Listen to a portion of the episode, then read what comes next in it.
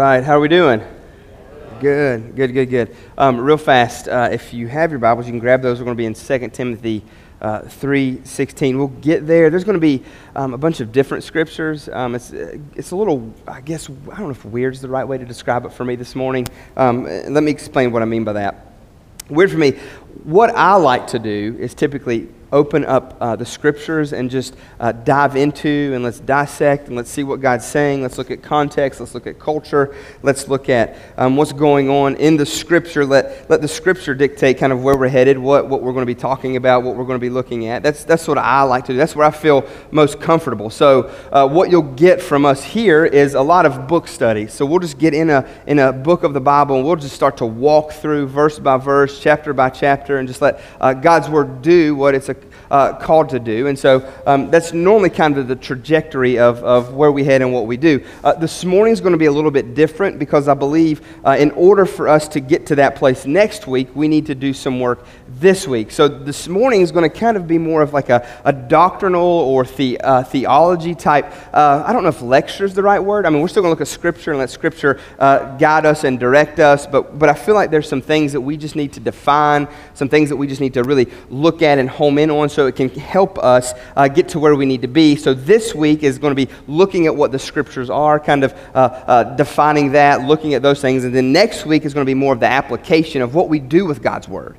Um, so that's kind of the direction for this morning uh, of where we'll be heading. Um, also, want to point your attention to again our app, as the notes and some things like that will be there on our app. You can go there. Um, I can't remember what it is, but on the menu bar on the very bottom in the middle, you can go there and you can find um, sermon notes, and so you can follow along with the sermon this morning if you'd like to do that. So some of these definitions, some of the things that we'll uh, just be looking at and talking about uh, this morning will be found right there in the app, and you can kind of just follow along as we, we walk through that. So that's another option for you there. Uh, as we start our new series, Spiritual Habits.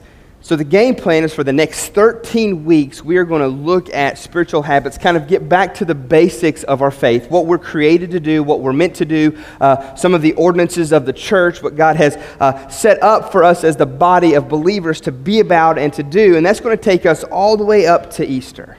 So, as I was just praying over the last few weeks and just seeking God and just asking the Holy Spirit just to direct me, press upon my heart for this church where we need to go, I just believe that we just need to refocus. It's always good as the new year starts, or really any time throughout the year, just to kind of have those moments where you assess where you're at, what's going on, kind of take the temperature of, of, of where you're at. And as you do that, assess, and um, sometimes we need to pull things back into focus. We need to get serious about certain things that this maybe uh, we've let slide or, or, slip to the wayside. And so I just believe we need to be uh, focused. I believe we need to be reminded of the things that would be considered just the basics of our faith. Uh, things that are very important and vital for us to accomplish and be and do all that Christ has set out for us to be. And so I just believe we need to rally around some, some things, some spiritual habits that's just vital for us as individuals as well as the body, for us to accomplish and do all that Christ has created us to do. And so I just believe it's important for us as the church to be aligned. And where better to be aligned than the scriptures, right? Where better to be aligned and to find our marching orders than from God's word? Because I believe it's so easy to drift. It, it's so easy to take our eyes off. It's so easy to allow things to get out of focus. And so it's important to know the heart of God, know what He wants for us and what He's created us for. And so uh, I want to try to outline it for a moment. I'm a sports guy, so enjoy sports. And so uh, with sports, there's certain things that you need to do to be successful in sports. And so for me, I enjoy golf. And so what I like to do um, is, is I like to go to the range and hit balls. I like to go out to the course and play. And so I've got some things in my bag here that's going to help me be a better golfer, help me be um, better at what I what I like to do, enjoy to do. Um, and so, what this is, is just a fancy stick you stick in the ground so you don't hit your uh, mailbox. Um, and so, what does it have to do with golf? Glad you asked. What I'll do is when I get to the range, kind of get stretched out a little bit, I'll go to my bag, I'll get my alignment stick, is what I call it. And so I'll get it, and there's usually flags set out on the range. And so I'll kind of look and see where I want to go, where I want to start to hit balls. And so I'll get my fancy alignment stick and I'll set it down. And after I set it down, I'll go over to my bag and I'll get my rangefinder. And so when I get my rangefinder, pull it out, and I start to look through it. Hey, back there, Daniel. 20 yards away. Perfect. Um, and so I'll start to shoot the flags and kind of see uh, where they're at, how far, I, what clubs I'll need to be able to accomplish and to shoot at and to, to get what I need to get. And so uh, after that, then I'll come over and I'll pull out my club. I'm going to go with my trusty pitching wedge this morning, right? Because pitching wedge, good place to start. Shorter clubs, and then we'll work up to the longer clubs. I read that somewhere. I don't know if that's right or not. Seth, you can talk to me after and let me know. But um, so I'll get my club and I'll kind of stretch a little bit, get, get, get loosened up a little bit more, things like that. I'll get some balls and I'll just do some, some just little chips, things, things of that nature just to kind of get in the groove of it a little bit. And as I do that, then I'll come and I'll come to my fancy alignment stick just to, just to make sure for a second that it's lined up to the flag that I want to go at, make sure everything's parallel and good there. And then what I do is I will step in and I will assume the position. And I will make sure that I'm square because my body needs to be square to the target that it's going to, right? Like if the target's over here and I'm aimed this way, it's going to go further right that way probably. Or I'm going to whip across it, I'm going to pull away over here. This is just golf 101 for you. Just hang with me for a second. There's a point, I promise. Or if I line up open to the target, I'm either going to, and maybe that's what some of you need to do because you cut the ball or slice the ball is the proper terminology there. Um, but, but if you're open up to the target, you'll never be able to hit the target if you're aimed over here, right? You want to be aimed toward the target. So, ball down, I'll get in there, I'll get all square, I'll get an athletic position, right? A little bend at the knees there so we can swing through. I'll slightly open my front foot so I can get through the ball. It allows for my, my hips to get through more and be able to get, get through to the finish. And so then I'll put my club down, make sure I've got, got a good grip, the grip that I need that uh, promotes my swing, and make sure I'm not too far out here like this. That's never a good, good position here. See when I'm, that's never a good golf position, right? Okay, good. And I don't want to be up too tall because then, then that makes it weird. And so I'll make sure I'm all squared, foot flared, ready, all squared. Like make sure my club face is square to my target line here as well. And then I'll begin to start to swing. Begin to start looking at the ball and see. And then I'll let the ball dictate what's happening. What am I doing that I need to do better? Am I coming over the top, which is causing a little fade to it? Am I too far underneath? Am I too handsy and whipping through it and, and pulling it far left? All of those type of things. And depending upon the club, depending, depends on the ball, where the ball placement is and my stance, all of those type things. Because the longer the club, the further up in your stance it's going to be. All of that type of stuff factors in. And what is that called? That's mechanics, right? That's basic. Like, like check out check out this video. Maybe this will help illustrate a little bit more what I'm what I'm talking about. Check check.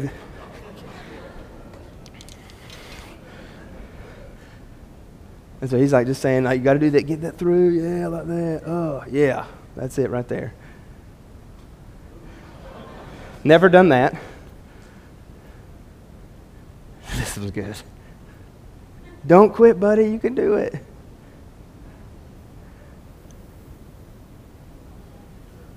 That's not a slow motion video either.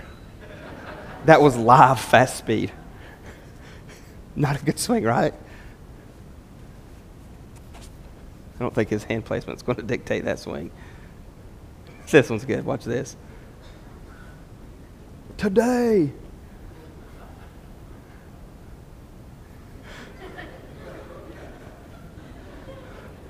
Wow. Okay, and then we're back to the start. But but it's crazy because like I said, there's fundamentals in certain like none of those were good, were they? None of those were good and proper. Uh, their, their fundamentals were horrific. And what they needed was somebody sometime in their life uh, to love them enough to come alongside them, like, okay, bud, uh, um, let, let's, let's diagnose what's going on. Let's get some of the fundamentals and basics in place. And so as we do that, now we can, we can move on. Now we can start to uh, get you to actually be able to swing the club and do what you need to do. And, and, it, and it, it, it plays true for all sports, right? But I believe it plays true for the church as well there's certain fundamentals, certain things that we need to look at, that we need to be serious about, that we need to home in on, that we need to evaluate and assess to make sure that there's no drift. Eh, because, like those swings, as crazy and as goofy they are, sometimes the church can do the same thing. We can drift and we can look goofy and we can fight over goofy things or argue over things that aren't primary or, or let certain things sway us and pull us away. And so, uh, my hope in this series is that God would just convict us, that He would just draw us, that He would encourage us, uh, just, just bring about a greater joy in Him, uh, would allow that to happen. And, and even throughout this series, maybe save the lost that, that come into this room week in and week out that God would just awaken in their heart the reality of their need. And so today, what we're going to look at is, like I said, is the scriptures. We're going to look at God's word. And so I'm going to ask you if you join me as we pray, and then we'll, we'll jump in. So, Father, we ask, Lord, that you would just move and speak, God, in this place this morning. Father, help us to hear what you have to say. Oh, God, that you would educate us and teach us. God, there, there's a number of things around your word that we need to know. God, even how it came to be. God, what it means to be inspired, what we actually hold in our hands or on our devices. Father, I pray that we would feel the weight and the real seriousness behind it. Jesus, thank you for this morning. Thank you for your word. Thank you for all that you've accomplished and done through your Son. In name we pray. Amen.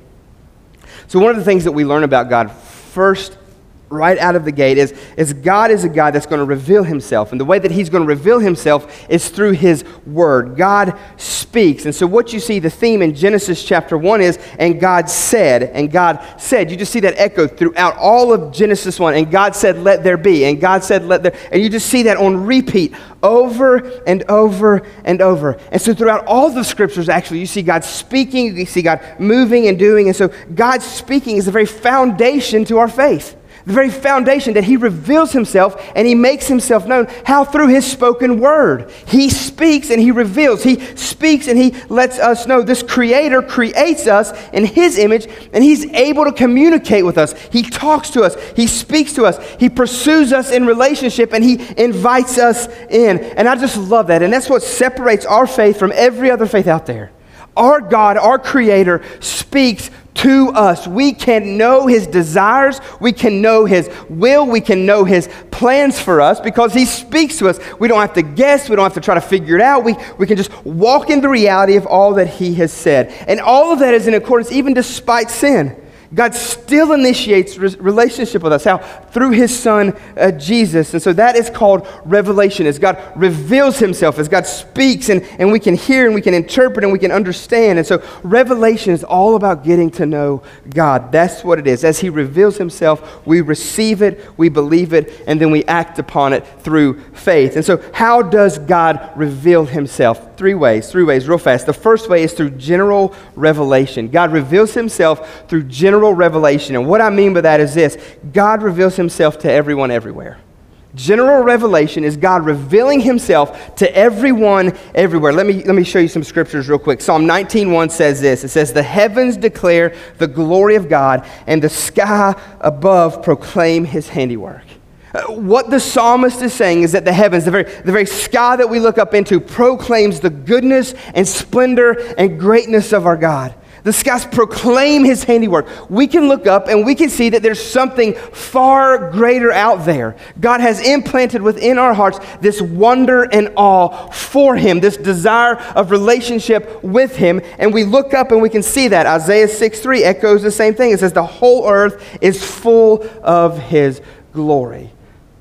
So God's word is revealing that his creation is proclaiming who he is, his greatness, his glory. Romans 1 19 through 20 says this it says, For what can be known about God is plain to them, because God has shown it to them. For his indivisible attributes, namely his eternal power and divine nature, have been clearly perceived ever since the creation of the world. If you've ever questioned if there's a God, what the scriptures teach and what the scriptures are saying here is just look at creation. Look at the order of how things are. Look at how things happen and things go. I mean, look at the trees. Uh, do, you know what trees do and accomplish? The oxygen. It's funny. Our little guy right now, he's uh, this science stuff is hitting him. He's in second grade, and so they're they're doing science stuff. And he's like, "Yeah, you know, Dad, if we cut down all the trees, we can't breathe." I said, "Really, buddy? Why? We don't have oxygen. They produce oxygen, and oxygen helps us breathe." And I'm like, "I mean, that's awesome. I mean, have you thought about that? How intense this world, this creation truly is. There has to be a designer of this creation, and that's what the scriptures are pointing to. Ever since the creation of the world and everything that has been made points to the glory of God. That's general revelation. It's out there for everyone to see. And with general revelation comes common grace. Common grace, what common grace means is this, is, is it's for everyone. God's grace is extended for everyone. God reveals his love to all people. This is not in a saving way. This is not in a drawing them to himself, just, just common grace. It, it would be like this. Any, anybody have lost friends? Anybody know anybody lost? Good, okay, okay, so we know some lost folk. Um, uh, those lost folk, do they ever eat food and just really enjoy food? Do they ever um, go to a game and just enjoy a game? Do they ever look out and see a sunrise and be like, wow? Or they go to the ocean and just marvel at how big and vast it is? Or maybe they're mountain people and they go to the mountain and they're just like blown away by, by the mountain. Or on a good, nice, snowy day that we'll probably never see this year. But if there's a nice, snowy day that ever comes, you just, you just kind of marvel at that. All of that is common grace. God showing His grace to all people, whether lost or saved, where they can see and they can take it in, where God shows who He truly is, how great He truly is, which brings us to special revelation. See, see, I believe it's general revelation and common grace that leads to special revelation, and that's, that's where by the Holy Spirit, God presses on someone's soul their great need for Him presses on their soul their great need for Jesus. God has acted and spoken in such a way as He makes Himself known that people will be able to enter into relationship with Him. That's special revelation. Where God awakens in the heart of someone their great need for Jesus. He reveals Himself through the incarnation. The incarnation is just simply the second person of the Trinity. Jesus enters human history as the God man. And through that, we're awakened to the reality of our great need because of our sin that has divided and separated us from God. So, revelation, church, revelation is all about how God speaks, about how God reveals himself to us. That's what revelation is. He speaks and lets us know who he is, lets us know his heart, his nature, his character. So, my question is what's the scriptures? What are the scriptures? And see, the scriptures are just simply God speaking his truth in human words. Uh, the scriptures is God speaking, telling us who He is, so we can understand, so we can grasp it, so we can come to know Him all the more, all the deeper. That's what it is. It's God initiating relationship with fallen man. It's God coming after and making Himself known. And see, when you see the word Bible in, in, in, the, in Greek, it just means book. When you see Holy Bible, it means holy book. And, and the scriptures are comprised of three different languages. You've got Greek, you've got Hebrew, and you've got Aramaic. You've got all of, all of those type of languages that comprise the originals of what the scripture is that we know. And, and I guess that's what blows my mind. If you think about Revelation and you think about God's Word and you think about we're in 2020 when God's Word was, was, was actually spoken, when God spoke through man to reveal who He was. I mean, the thing that blows me away is the fact that we get to gather week in and week out in this room and we get to open up and hear the proclamation, not of Scott's words not of somebody else's words. But, but the holy creator, the holy God of all, has spoken and he has given us opportunity to know and to hear what he has to say. All I know is that Scott can say some things and it goes nowhere. But when God speaks, it changes absolutely, positively everything. And so God has spoken and we have opportunity to know it. We have opportunity to hear his heart and to grow in him. And that's what I just absolutely love and so God's word was written over a period of more than 1,500 years. I mean, think about that for a second. 1,500 years, God's word is compiled and put together over a span of 1,500 years with more than 40, 40 authors varying in ages and professions. I mean, have you ever thought about that for a moment? They didn't get together and try to construct something like, hey, we've got this really good plan. Let's trick the world. Let's, let's, let's do some cool stuff and try to get like the number one best selling book ever. Like, like there was none of that thought. Over a 1,500 year span. I mean, they, they weren't even aware or knew each other. And over that time, I mean, think about all the different people that God used. I mean, you've got fishermen. What do fishermen know? How to fish. How in the world would they know anything about God? Unless God reveals it to them unless God speaks through them, right? I mean, you've got fishermen, you have kings, you've got the highest of highs, you've got tax collectors who were the lowest of lows, and in that culture, in that world, in that day, in that time, were, were uh, despised. These type of people are people who, who uh, God speaks to and uses, the lowest of lows, highest of highs, and everything in between. I mean, real people like you and I, God speaks to their heart, presses upon them, and gives us His word. Did you know that the scriptures were comprised over three different continents? You have Asia, you have Africa, and you have Europe. I mean, think over 40 authors, 1,500 year, pan, year span, three continents. And the scriptures are comprised of 66 books 39 Old Testament, 27 New Testament. It's, the Bible has displayed God's nature and heart is revealed between the two testaments. And, and, I know in our culture, in our world, there's kind of this, this fight that goes on. Oh, the Old Testament's really not needed. Well, hear me, you won't have a clue about the New Testament if you don't know the Old Testament. Uh, The Old Testament is there. Why? Because it reveals God's heart. It, it shows us our history. We get to see His story of how things unfold, how things come to be. We get to know the character and nature of Him all the more. So you have the, the Old Testament. And the way that I like to look at it or think about it is the Old Testament is things promised, and the New Testament, things promises fulfilled. Things promised in the Old Testament. Then what happens? Jesus comes on. So every promise made has been fulfilled in Christ. And so they, they fit together perfectly. They intertwine perfectly. And do you know the things that Jesus says is just simply quotes from Old Testament prophets? I mean, did you know that? Jesus busts onto the scene and he really doesn't have a whole lot of new things to say. He just says what's already been said. Why? Because it's God speaking and Jesus is God and Jesus just speaks what he's already said. That's what the Old Testament is, and it's beautiful and it's lovely and it's put together in such a way to point us to the heart and nature of our God. And I know the argument is, well, God in the Old Testament was cranky and grumpy and just liked to zap people.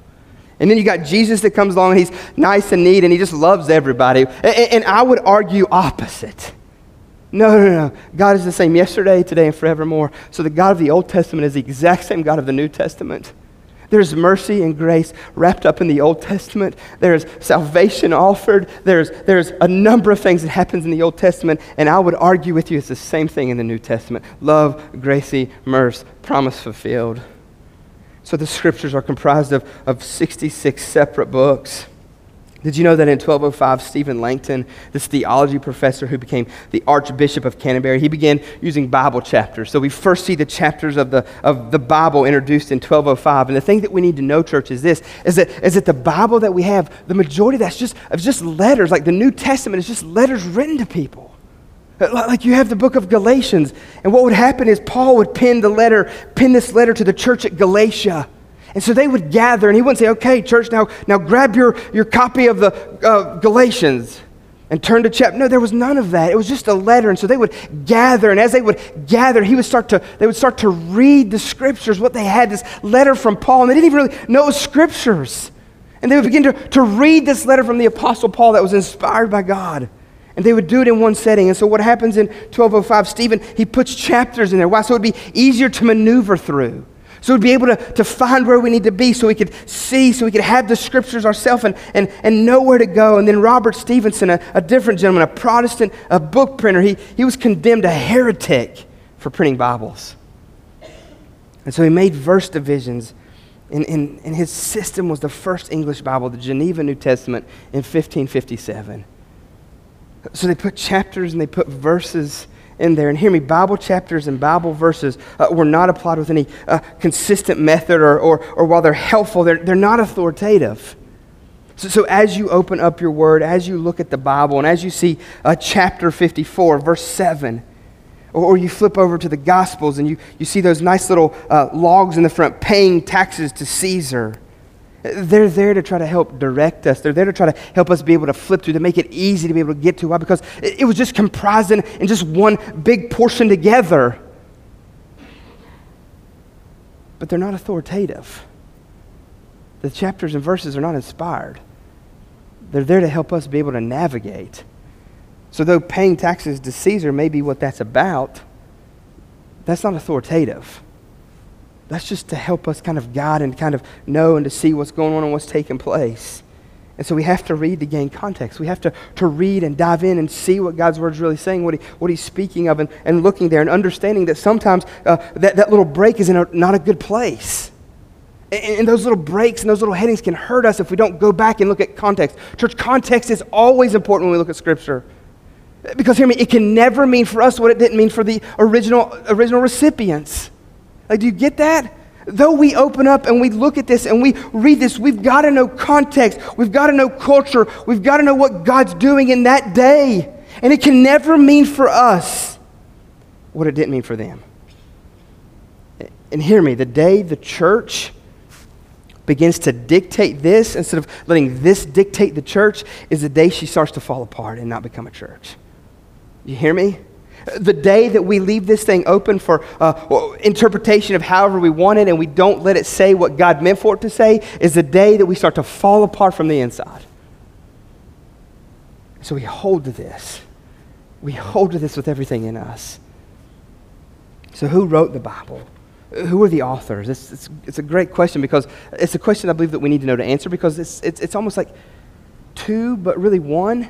Uh, let, let, me, let me try to explain. So, you have human authors. As I've said, you've got kings, you've got peasants, you've got philosophers, you've got fishermen, poets, you've got statesmen, you've got doctors, you've got scholars. All of those is who God used to, to comprise and, and write the scriptures. And you've got the book, books of the Bibles that include history. There's a lot of history. If you look Old Testament, even New Testament, there's some history. There's sermons, right? Jesus' Sermon on the Mount. Uh, Peter uh, at Pentecost, when he stands up to proclaim God's word, that's a, a sermon. You see sermons, you see letters as, as Paul pins letters to certain people at certain places. Young Timothy, as he writes to Timothy, 1st and 2nd Timothy, you see letters to people. You see poetry. I mean, if you look at Psalms and some of the Proverbs, you've got, you've got poetry there. We've got to understand what we're reading. You've got love letters. I mean, you've got all of those things that comprise the scriptures. And so the books of the Bible are written both by God and man. But hear me, it's not co authored. The Bible is written by God and man, but it's not co authored. God and man did not get together and collaborate on what to write. And I think that's some of the problem with the church today in regards to God's Word. In regards to God's Word. Like we think that we have something to take to Him to, to bring Him up to speed on 2020. Yeah, like we can offer God something. Uh, like, like we can give to God something that He needs. That's not how this works. God didn't ask us our opinions. Okay, Paul, can you come here for a second?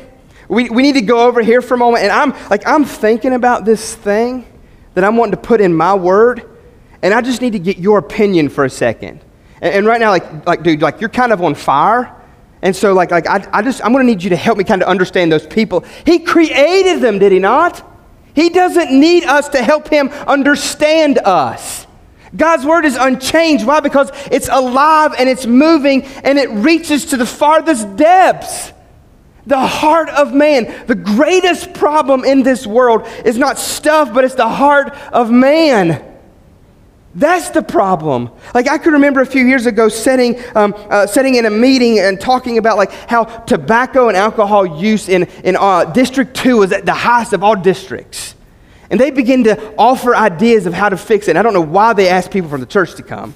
But they did. They invited us, and we're there, and they're, they're asking all these questions, and like, like, we need to get these programs in there, and we need to educate, and let's show the dude without the jaw that, that has to, to drink through right here and speak. When, and, they, and, and, they, and it's like all this, like, let's do all this stuff to scare him to death.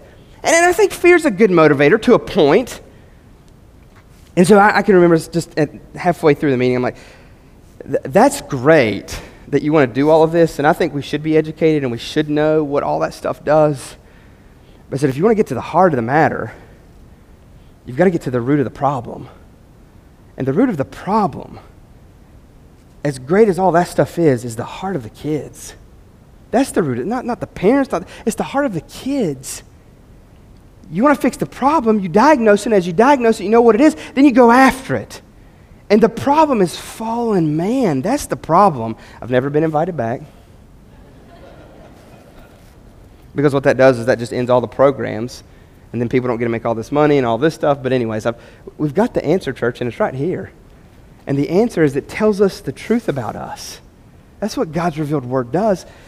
And He doesn't need our help knowing that. Why? Because He created us. He knows us better than we know ourselves. Think about that for a moment. I mean, who says to the Creator? I mean, I mean, I've tried putting furniture together. And I've got a four year degree, for goodness sakes. And it's like an act of God just to get that. I, I mean, you bathe that chair in prayer, praying to God that it fits, you know? Who says to the Creator? Nobody. God and man did not collaborate to write this. That's not how it works. No, no, people were providentially prepared by God and motivated and superintended by the Holy Spirit. They spoke and wrote according to their own personalities and circumstances in such a way that their words are the very words of God. God, God, God. I mean, that was old school, wasn't it? God said. Back to the basics, man. English 101. Let me read that again because I feel it, this is too big for us to miss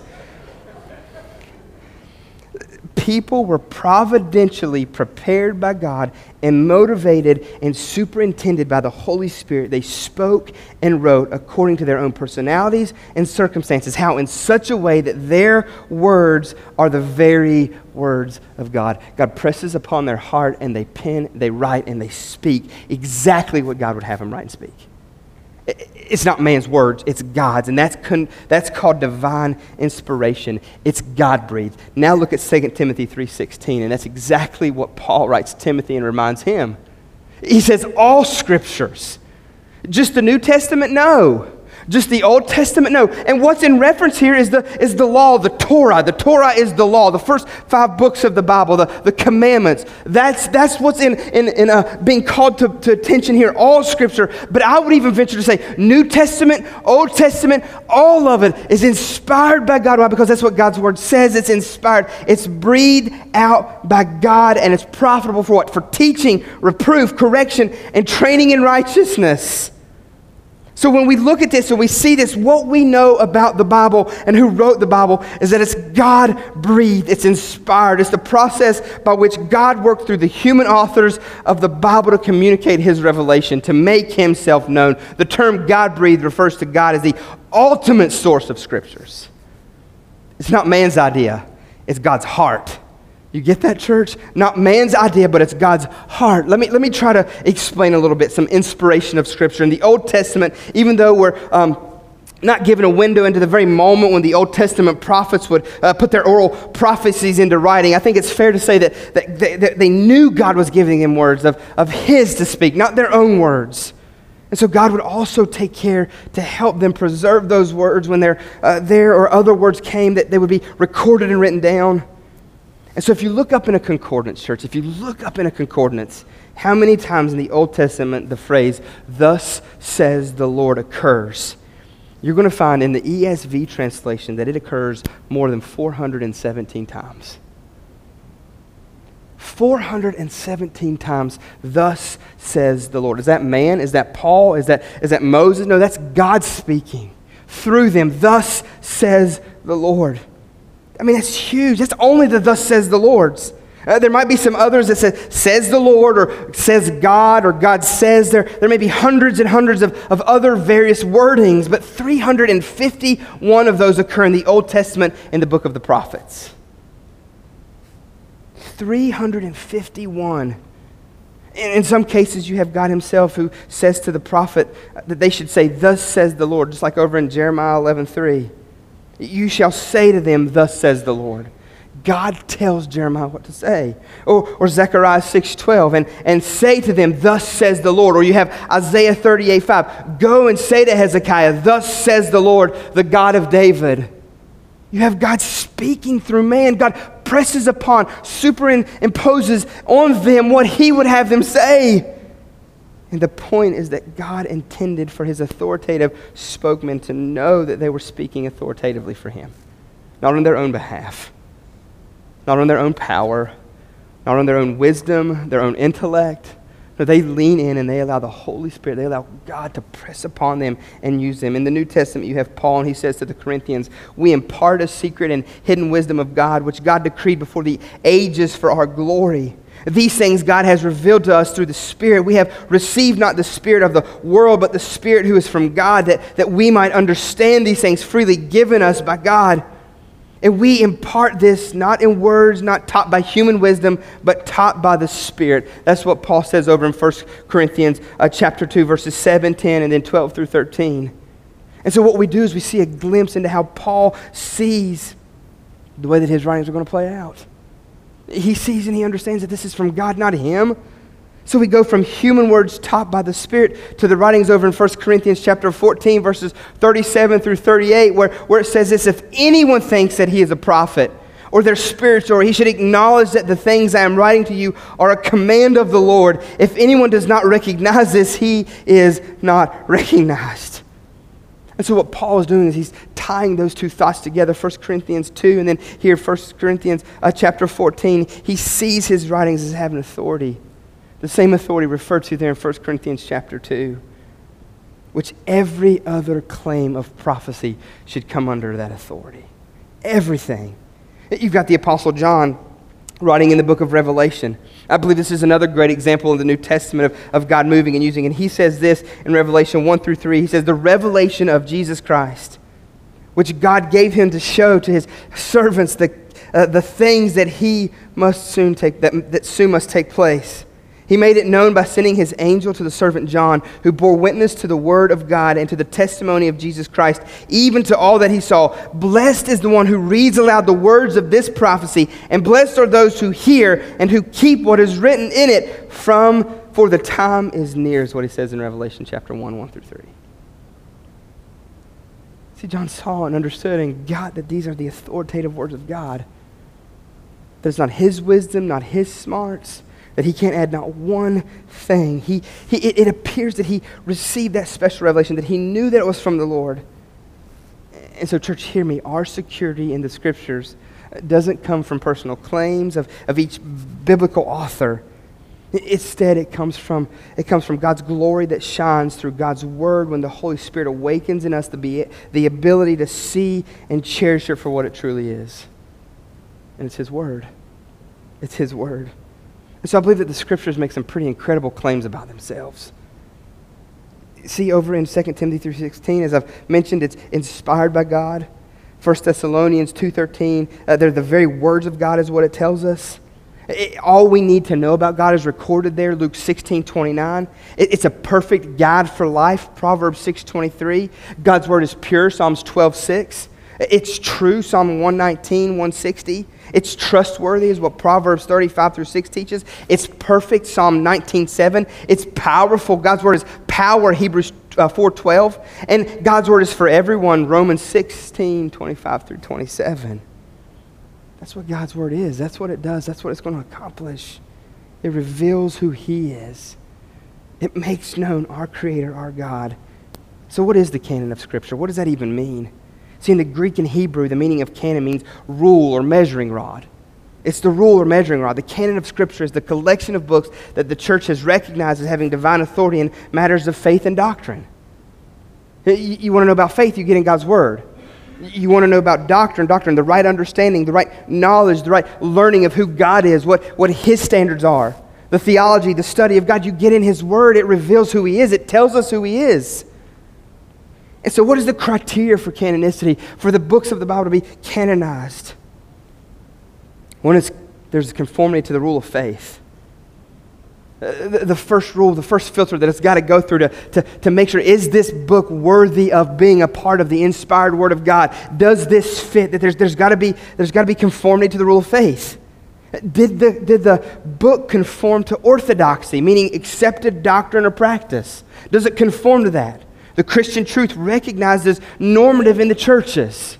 Does it go through that? Does it line up perfectly? And the thing I love about the scriptures is from Genesis to Revelation over that 1,500 year span, three continents, over 40 authors of all different walks of life. There's no discrepancy. There's none. It doesn't contradict itself. It doesn't throw off. It doesn't speak badly about. It lines up perfectly who God is, his nature, his character, his plan. I mean, think about that. Think about that for a moment. I mean, how many of us would it take if we if we got together? How would how hard would it be for us to agree on something? I'm not going to meddle, I promise. Maybe. We'll see where God takes us. But you know what I'm saying?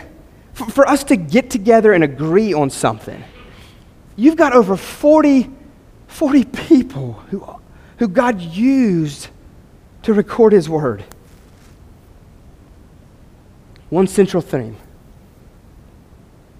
God's glory. One central theme in, theme in the Scriptures. It's all about God, His nature, His character, His love for us. Lines up perfectly. So you got the first criteria for, for to be accepted in the canon. The next one is apostolicity. What I mean by that is, was the writers of the book an apostle, or did the writers of the book have immediate contact with an apostle? In order for it to be considered, it had to go through that. And then the last one is Catholicity. And what I mean by that is this Did the book have widespread and continuous acceptance and usage by churches everywhere? And, and those are the filter that it had to run through. Which brings me to the question can I trust it? Can I trust it? And so, what I want to do is, I want to try to use some weighty words to answer those questions. And I want us to look at a few of those real quick because we say these words. And, and, these, these are things that we're willing to die for. Do you know how many men and women died preserving this? The number of people who lost their life because of this book. Not living it out, but I'm talking about preserving it and keeping it, uh, following it, hiding it to do whatever they have to do to preserve it. So, can we trust it? So, the first word we like to use a lot is inerrancy. Inerrancy. To say that the Bible is inerrant. The position that the Bible affirms no falsehoods of any sort.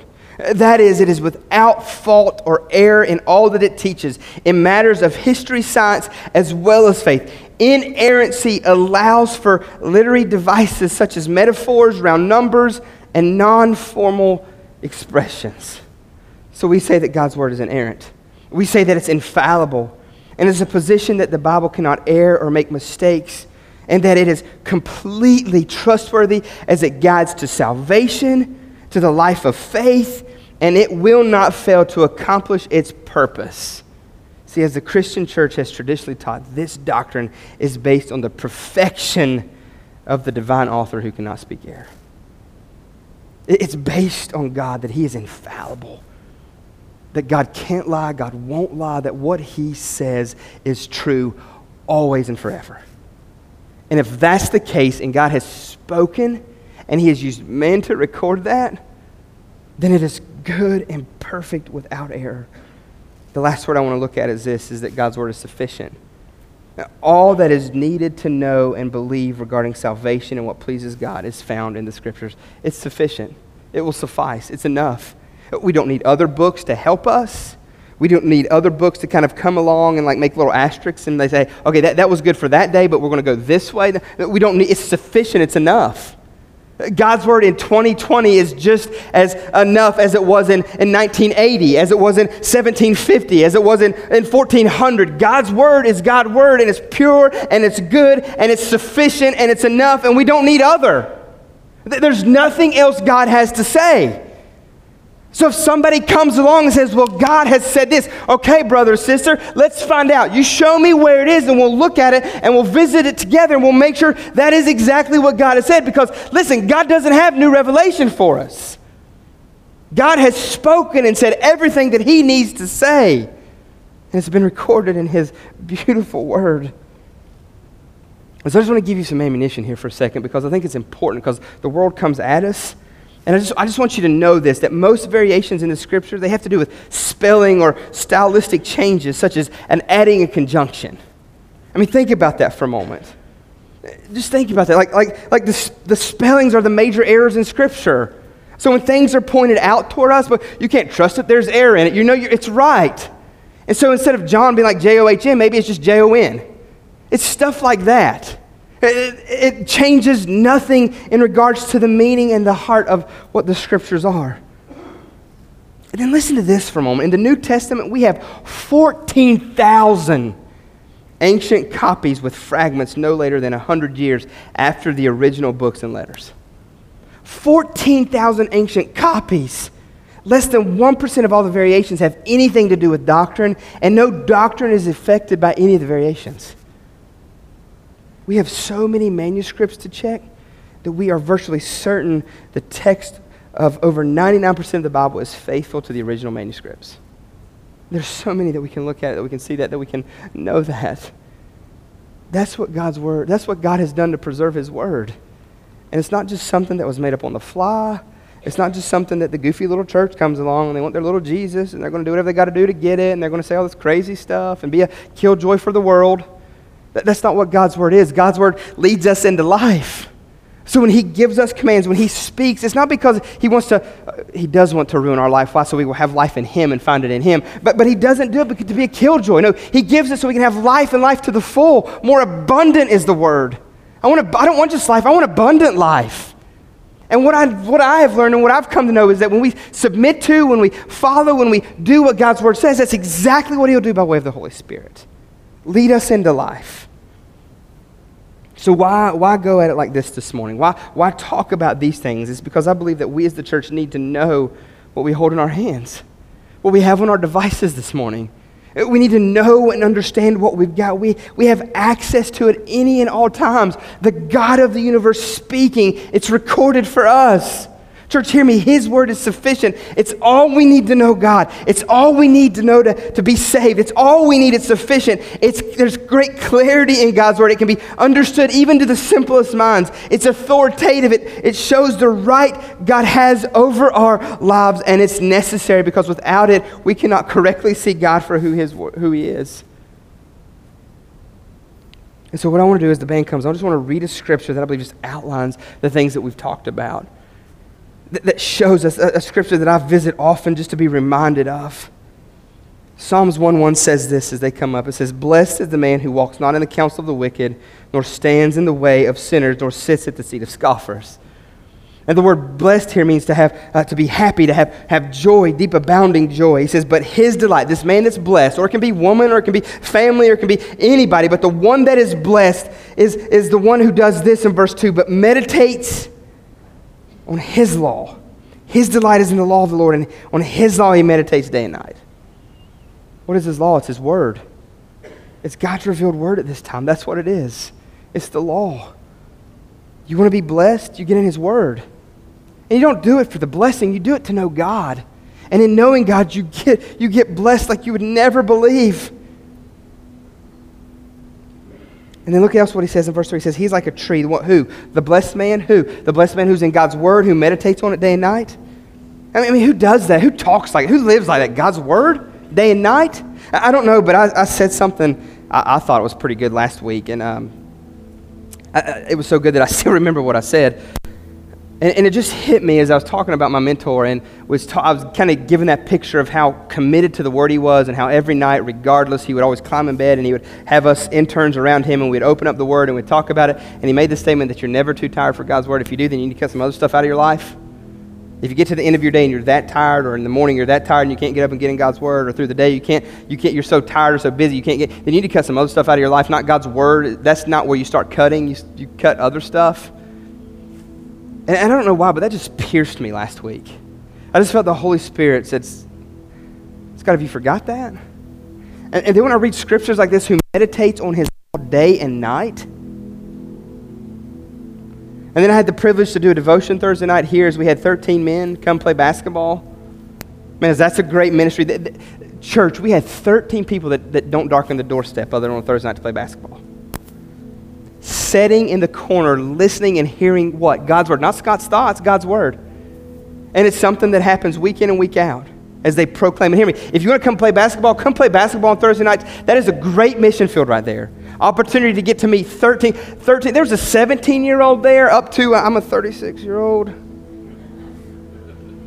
And everything in between and above, we don't care. But man, God's word, and there's lives there that we can invest in. This one guy was telling me as he was coming, he's like, Yeah, I was trying to get there fast, man, and I got pulled over. I'm like, Oh no. I'm like, I was wondering, like, does he, does he want us to cover that? I'm trying to think, where's he going here? He's like, and the police officer comes up to him. He's like, hey, I'm going to New Life. He's like, I've heard of New Life. And they have this conversation about the church. And I'm like, we also get pulled over. No, I'm joking. But he comes and he gets here and he plays basketball with some friends. And we get to talk and we get to joke around. And I get to throw some elbows. They're young kids, they can take it and they get God's word. And I, I, opened up this scripture that day, that Thursday night, and I got to share that with them. Like, guys, you want to be blessed? And, and it hit me. I mean, who lives like that? You meditate on God's word day and night. You chew on it. You desire it. You want it. And you know what? The crazy thing is, is that this world has been stupid proofed for us. There's a Bible app that'll send out a verse of the day every single day. And so, you know what I've done to try to make a practice of getting this in my heart and in my mind? Because I'm going to be honest with you. The pastor of this church doesn't desire God's word like what, what the psalmist is saying here. And so, God, I'm praying that God breaks my heart. And for some reason, He pierced it last week when I said, You're never too tired for God's word.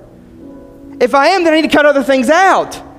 I need to give up some stuff. Why? Because this is the source of life, church. It's God's Word. The Creator has spoken to us. The one that knows us better than ourselves. The one that desires and loves us and can actually do something for us, wants to talk to us. And how lazy we are, how we claim all this other stuff. And it is too easy for us today. I could pull out my phone and on my app, there's a verse of the day. And you know what I can do at 10 o'clock? I can pull it out and that verse is there and I can look at it and I can think about it again and, and, and let it change me, begin to just, just, just permeate my heart and the darkness in me. And you know what? Lunch is coming. I can pull it out again and look. It's one verse.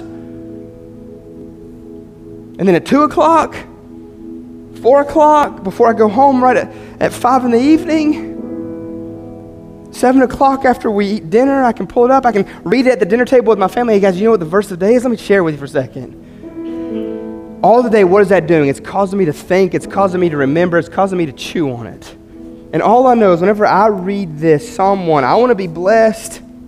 I do. I want to delight in His law and His word. I want to meditate on it. And look what it's in three. He's like a tree planted by streams of water that yields its. I want to be fruitful. I want to be fruity. Who wants to be fruity with me? You know what I'm saying? What that means is this is that God's going to produce in you. A tree is designed to do something, to produce fruit is what the scripture tells us. And how does that happen? Because we're nourished by God's word. So it produces fruit like a tree planted by streams of water, yields its fruit in its season, sleeps and doesn't wither. And then I love this part. In all that he does, what happens? He prospers. God, me, I want to prosper. Hear me, church, you will never prosper if you're not in God's word. You, it just won't, it won't happen because this is the source of strength that we get. This is it right here. And so this morning for us, my hope was this, is that once we saw how it come to be, next week we can look at what we need to do with it. So I don't know what God stirred in your heart this morning in regards to His Word, but I want you to know it's not just some book that some crazy guys got together one day and made up and tried, tried to create, and for whatever reason it's just taken off and it's sold like hotcakes and it's on fire. It's the very Word of our God. Father, help us this morning in this place. Speak to our hearts. Do a work in us. God, it's inspired by you. Jesus, we need you. Speak. In your name we pray.